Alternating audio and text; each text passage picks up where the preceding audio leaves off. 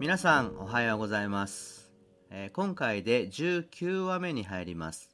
1話から10話までは CD にしてうちの講座に参加してくださる方々へ配布しました、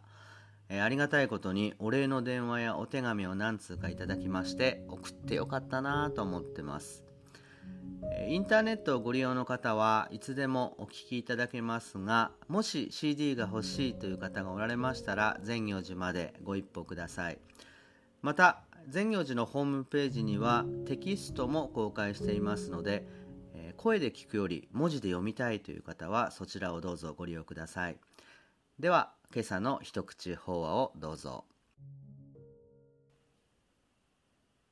ひたすら守る安全。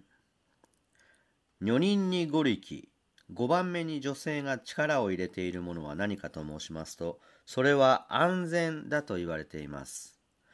家庭と子供と生活という3つの大事なものを抱えている女性がそのどれに対してもまず願うのは安全でありましょう。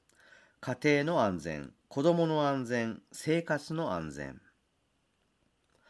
いつだったか女性の登山家のインタビューをラジオで聞いたことがあるんですが聞き手がコースやら抱負やらいろいろ質問して最後に「それでは事故のないように気をつけて」と言うとええ、大丈夫です。女性は安全第一で危険なことはやりません。もう少しで頂上と分かっていても危ないなと思ったらやめますから。とあっさり答えていらっしゃったけど、これなんですよね、女の人は。安全を確認してからでないとことを起こさない。その点男性は妙理が絡んでいるからついつい花も嵐も踏み越えて行くが男の生きる道なんて突っ走っちゃう。でいろんな事故の発生件数を眺めてみると男と女には格段の差があるこれはどうやら男と女の求めるものの違い力の入れどころの違いというものが関係しているんじゃないかとつくづく思うわけでありますですから話を元に戻して家庭の安全ということを考えてみても男が物騒だから鍵をかけろというのと女が戸締まりをするのとはどこか違うものでありまして男の意識の底には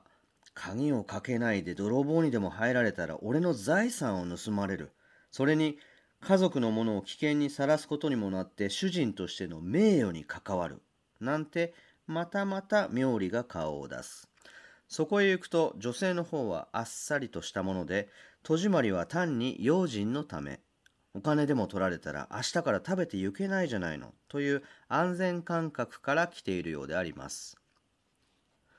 子供の安全。これはもうお母さんなら命がけでありまして自分の身を削ってでも子供を守る。夏休みの間などは朝から晩まで危ないわよ気をつけていけませんおやめなさいの連呼であります。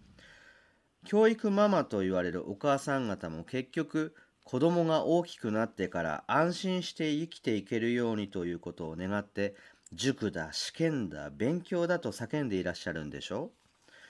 そしてお父さんはといえば子供を育てるのも妙理でありまして偉い子立派な子になればいい。それがダメならわんぱくでもいいたくましい子に育ってほしいなんて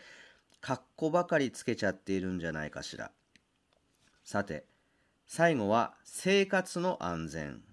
これはもう着るもの、食べ物、住むところと全てが主婦の心配の種でありまして、家族の者が安心して暮らせるようにと日夜心血を注いで頑張ってくださっているわけであります。もしも主婦にこの安全を願う心がなかったら、それこそ家庭は一夜にしてと言ってはオーバーかもしれないが、とにかくダメになってしまうだろうと思うんですがいかがでしょう。さて女人に五力。美しさと家庭と子供と生活とそれらを守り抜く安全確保の力と。女性とは核も素晴らしい5つの力を持っておいでなのであります。それは力であると同時に宝でもあります。どうかこの5つの宝物をおなくしにならないようくれぐれもお気をつけくださいますように。